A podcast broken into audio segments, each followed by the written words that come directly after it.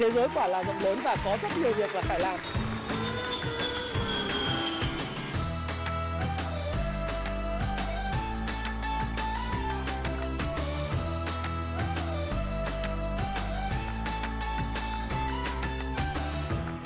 Hi, xin chào tất cả các bạn. Chào mừng các bạn đã quay trở lại với channel của Thái Phạm. Và tám giờ tối thứ bảy của ngày hôm nay, chúng ta lại cùng gặp nhau trong chuyên mục mỗi tuần một cuốn sách cùng Thái Phạm. Và tuần này chủ đề của một cái cuốn sách mà tôi muốn review với các bạn nó cũng rất là cập nhật và rất mang tính chất thị trường ở thời điểm này.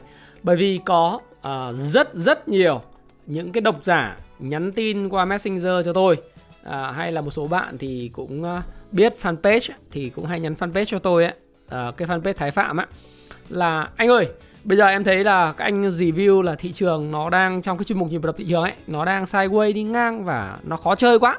Thì giai đoạn này uh, theo anh mình nên phân bổ tiền vào cổ phiếu bao nhiêu phần trăm là đủ, có nên sử dụng margin không? Đấy, rồi là mỗi một lần xuống tiền cho một cái deal, một cái cổ phiếu, giả sử em quan tâm cái danh mục nó gồm có bảy đến tám mã, thì em muốn mua, liệu có nên mua hết bảy tám mã đấy không? Hay là em chỉ nên mua khoảng uh, all in một mã hoặc đánh hai ba mã thôi? Thì cái tỷ lệ phân bổ vốn như thế nào cho nó phù hợp? Thì uh, thực sự với các bạn là chúng ta cũng phải thừa nhận là trong giai đoạn này, như cái live stream ngày hôm thứ năm tôi đã ngồi với các bạn ấy, thì chúng ta cũng biết rằng là thị trường trong cái đoạn mà uh, những cái bất ổn về cái địa chính trị nó dẫn tới cái giá cả nó leo thang về hàng hóa như là giá của năng lượng này, dầu khí, khí ga tự nhiên, rồi các loại sắt thép, kim loại, rồi uh, lương thực trên thế giới là rất là tăng cao, thì nó ảnh hưởng đến tâm lý của những nhà đầu tư ngoại, những cái quỹ đầu tư ngoại mà uh, truyền thống của thị trường chứng khoán Việt Nam, như là các quỹ như vê en em e tê ép, rồi quỹ uh, đê bê e tê ép, cũng như các quỹ như Fubon của Đài Loan. Đấy, thì họ đang có cái xu hướng là rút bớt cái dòng tiền từ Việt Nam, à, rời khỏi thị trường Việt Nam. Đấy, để mà có thể là vừa là à, phòng ngừa hedging cái rủi ro xảy ra cho các cái danh mục của họ tại những cái tài khoản tại những cái thị trường khác, đồng thời là để mà đề phòng những cái rủi ro khi mà à, Fed à, nâng lãi suất lần đầu vào tháng ba vừa rồi. Thế thì trong cái bối cảnh mà thị trường tín dụng của nước ngoài nó rút đi, nó bán trụ, rồi những cái vấn đề liên quan tới những cái cổ phiếu uh, trụ của Việt Nam nó không có khỏe, bởi vì cái cầu trong nước cũng lưỡng lự, cũng muốn nghe ngóng. Thế thì bây giờ cái cách mình phân bổ vào trong uh, mỗi một cái deal như thế nào, bao nhiêu thì nó để đảm bảo cái tỷ lệ chiến thắng tối đa. Thì ngày hôm nay thì tôi sẽ giới thiệu với các bạn một cái cách như vậy. Nó có trong cái cuốn sách, đó là các bạn nên đọc cái cuốn này, đó là Người đàn ông đánh bại mọi thị trường của Edward Thorp.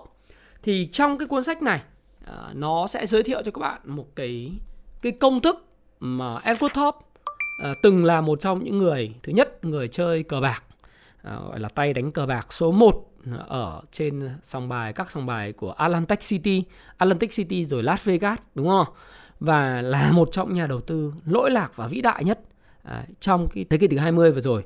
Bởi vì nếu các bạn biết về Ray Dalio thì các bạn cũng biết rằng là khi mà các cái phóng viên của xê en bê xê, phóng viên của The Wall Street Journal có hỏi là Ray Dalio một cái câu là ai theo ông là cái người thông minh nhất trên cái thị trường chứng khoán trên phố Wall, thì có thể kể rất nhiều cái tên, nhưng mà Ray Dalio ngay lập tức không có cái, cái người mà viết cái cuốn The Changing New Order, tức là cái, cái trật tự thế giới mới, thì ông cũng là cái người mà gọi là chủ của cái quỹ phòng hộ uh, Bridge uh, Capital ấy.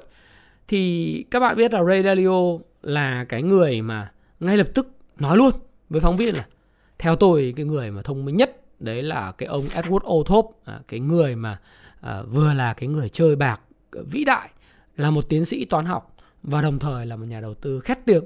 Đấy, ông nói không có bất cứ một cái gọi là một cái mảy may phải suy nghĩ là ai là người thông minh nhất.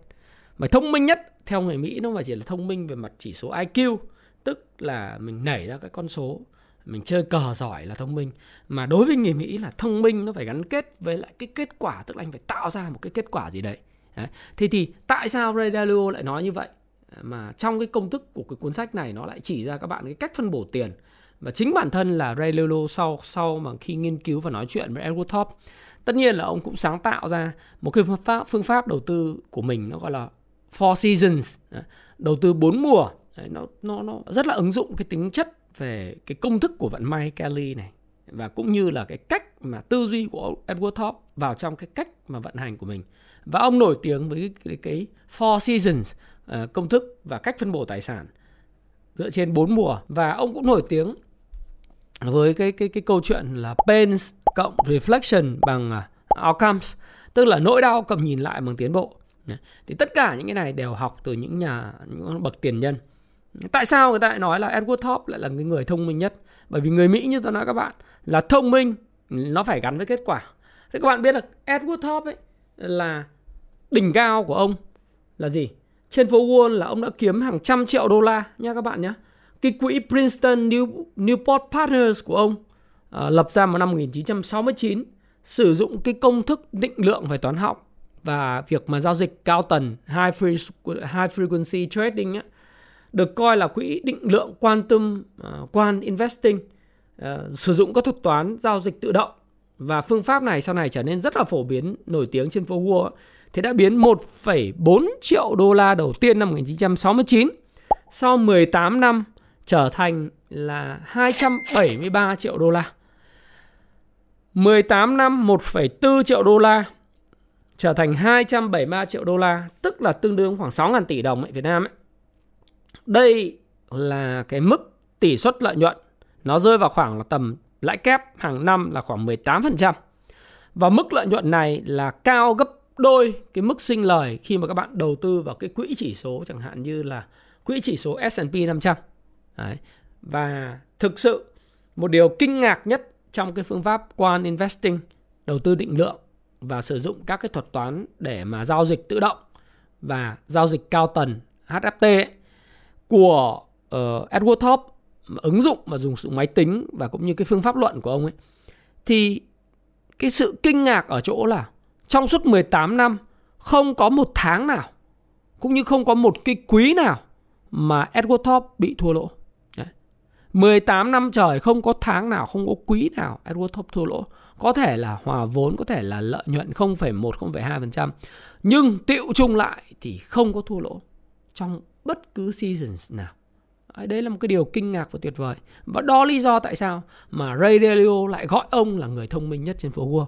Và ngay cả Warren Buffett, một trong những người bạn chơi bài bridge nổi tiếng của Edward Thorp, cũng thường xuyên là gì? Nếu khuyên các nhà đầu tư của mình là nếu mà các bạn mà thực sự không thích cái phương pháp mà của tôi, tức là phương pháp mà có thể chịu lỗ rồi cầm và nắm giữ dài hạn, thì các bạn nên đầu tư vào cái phương pháp và cái quỹ của Edward Thorp để mà các bạn có thể sinh lời. Bởi vì Edward Thorp về bản chất là một cái tay chơi uh, về bài bridge, tay chơi cờ bạc và một quỹ đầu tư rất là lớn. Đấy. Và, và là một trong những người cực kỳ có sức ảnh hưởng đối với người khác về đầu tư. Đấy, thì các bạn nên đầu tư vào đó. Vậy, vậy thì cái câu chuyện của Edward Thorp, tại sao nó lại truyền cảm hứng để cho Thái Phạm có thể chia sẻ các bạn cái video ngày hôm nay là phân bổ bao nhiêu tiền cho một deal, có dùng mặt zin hay không, và tiền mặt và, và cổ phiếu.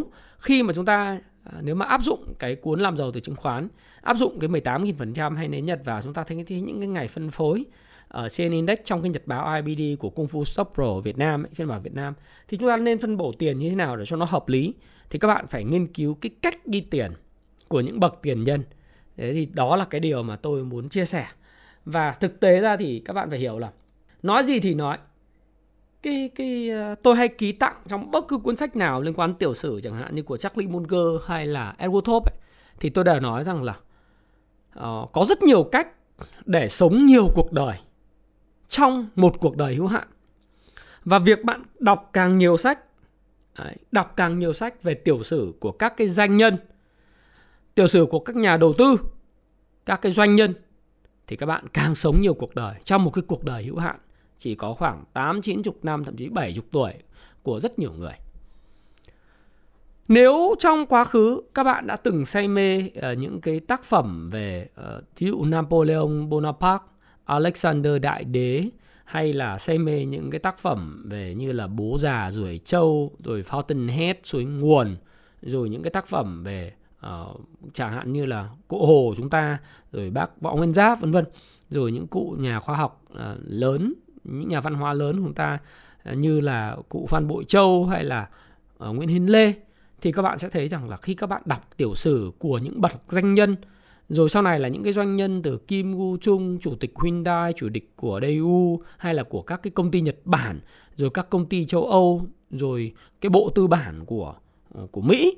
Đấy, bộ tư bản, bộ bốn cái cái cái cái nhà tư bản của Mỹ như là John D. Rockefeller, rồi các bạn thấy là vua thép Andrew Carnegie, hay là uh, cái cái ông mà lập ra hệ thống ngân hàng J P. Morgan, một trong những người trader vĩ đại của thế giới đấy. Ông không viết sách thôi, mà Richard Wyckoff viết sách lại của, của, của những cái cuộc phỏng vấn với lại J P. Morgan và phỏng vấn với lại Jesse Livermore đấy, viết lại. Thì mấy Baruch nữa, thì tổng hợp trở thành cái phương pháp của Richard Wyckoff. Thì các bạn nên đọc cái cuốn đấy.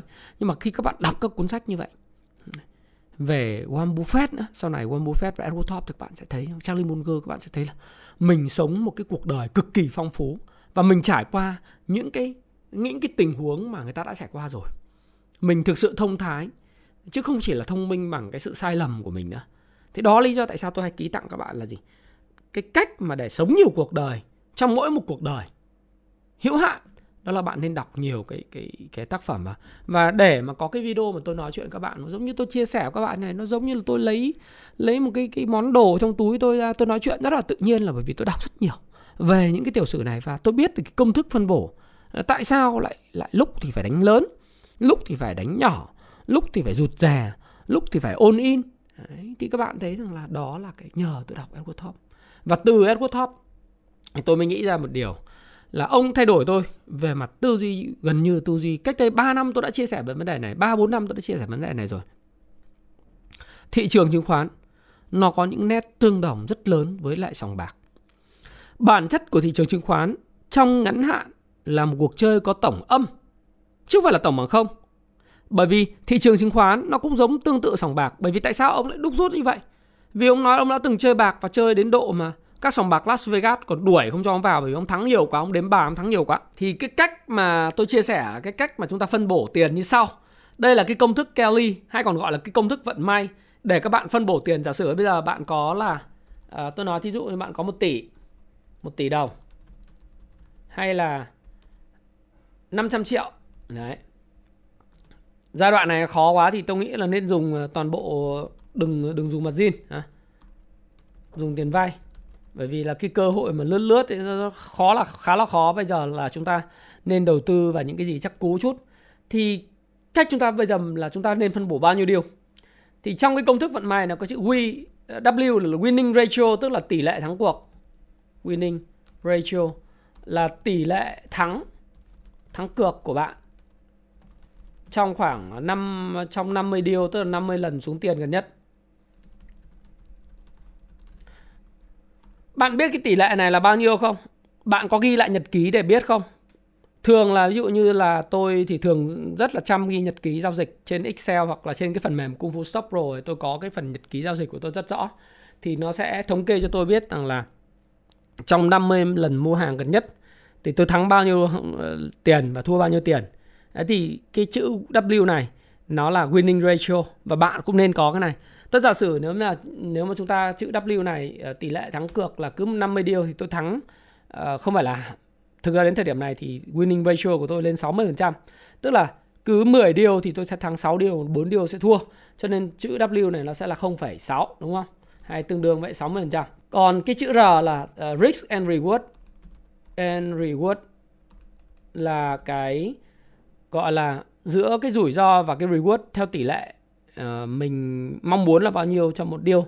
Giả sử bây giờ nếu mà theo cái công thức của vận may và trong thị trường khó thế này thì tôi thường để là uh, nếu mà risk là khoảng tầm sáu phần trăm, tức là lỗ mà sáu phần trăm ấy, và lời là khoảng mười hai phần trăm thì tôi chốt lời, thí dụ vậy. Thì tỷ lệ risk và reward tôi theo đuổi nó vẫn là tỷ lệ một hai, tức là risk là một và lợi nhuận là hai. Đấy, tức là nó nó sẽ rơi vào khoảng là cũng là uh, hai.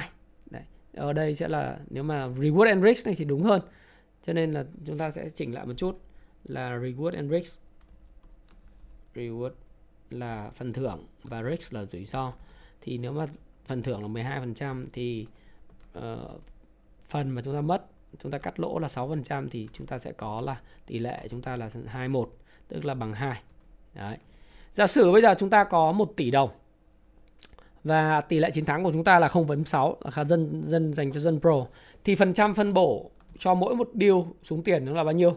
Thì chúng ta có công thức là phần trăm K là công thức Kelly là bằng không phẩy sáu trừ đi mở ngoặc lớn mở ngoặc nhỏ một trừ đi không phẩy sáu chia R là bằng hai.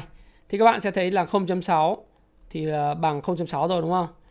Trừ đi một trừ không phẩy sáu là không phẩy bốn, không phẩy bốn chia hai là không phẩy hai thì sẽ ra là không phẩy bốn. Đấy. Tức là mỗi một điều, tức là bốn mươi phần trăm.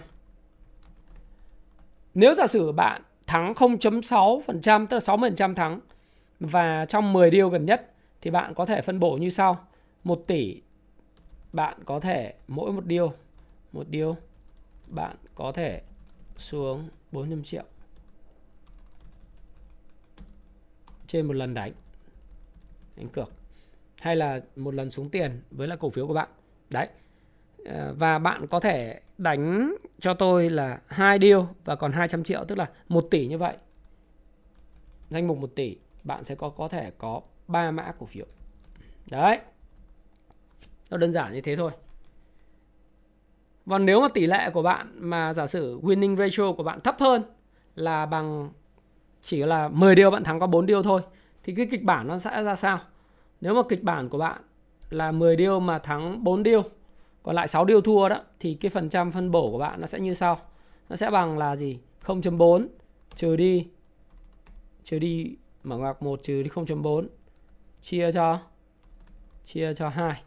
Thì bạn sẽ thấy là đúng không? không phẩy bốn bằng không phẩy bốn trừ đi một trừ không bốn tức là không phẩy sáu, không phẩy sáu chia hai bằng không phẩy ba thì bằng có không phẩy một, đúng không? Tức là mười phần trăm. Nghĩa là một tỷ bạn chỉ đánh một mã một trăm triệu.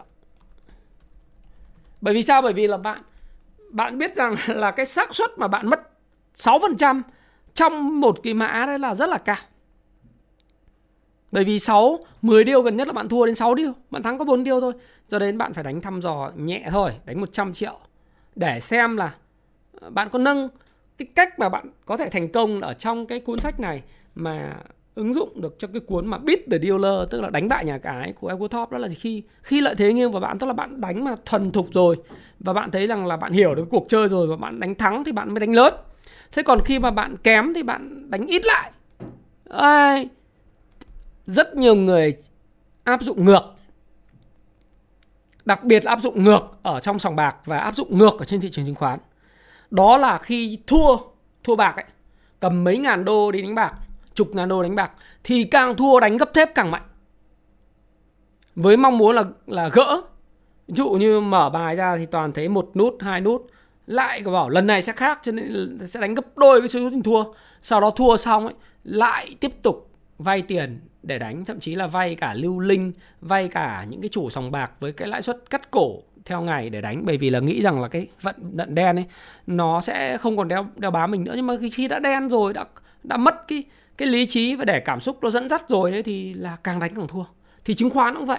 Nếu như bạn thấy rằng là mười cái cái deal mình xuống tiền vừa rồi, mình đã nghiên cứu rất kỹ về phân tích cơ bản, mình phân tích về mẫu hình điểm pivotal rồi, mình xuống tiền mà vẫn thấy mình mất tiền, nghĩa là một là thị trường chung không thuận lợi, hai là gì, mình có cái vấn đề trong việc lựa chọn cổ phiếu thì mình nhỏ nhỏ lại. Thí dụ như mà sau mười điều mà thắng có bốn điều, tức là tỷ lệ chiến thắng là không phẩy bốn, thì bây giờ mình chỉ đánh một trăm triệu một lần này để mình gại gại lại cái sự tự tin, lấy lại cái sự tin. Đánh mười triệu chứ mình, mình có thua sáu triệu, thua sáu phần trăm thì thua sáu triệu, thế nó nhẹ nhàng lắm. Còn nếu mà giả sử bây giờ bạn đánh uh, không, thay vì đánh một mã một trăm triệu mà bạn đánh thành một tỷ, có một tỷ vay thành hai tỷ đánh all in một mã, thì cái xác suất trước đây là mất mười, mười điều đã mất sáu điều rồi, cái xác suất bạn sẽ mất thêm một điều nữa bị thua thiệt rất là cao. Và bạn đánh thành hai tỷ mà, mà nó chỉ cần mất sáu phần trăm thôi thì nó rơi vào khoảng một trăm hai mươi triệu. Tức là gì? À, tổng cái danh mục của bạn sẽ mất là một trăm hai mươi triệu, tức là mất mười hai phần trăm. Tính cả margin thì bạn sẽ thấy là một tỷ mình mất một trăm hai mươi triệu rồi cắt lỗ. Cái tâm trạng nó rất là đau khổ và tâm trạng nó rất là, là điên máu.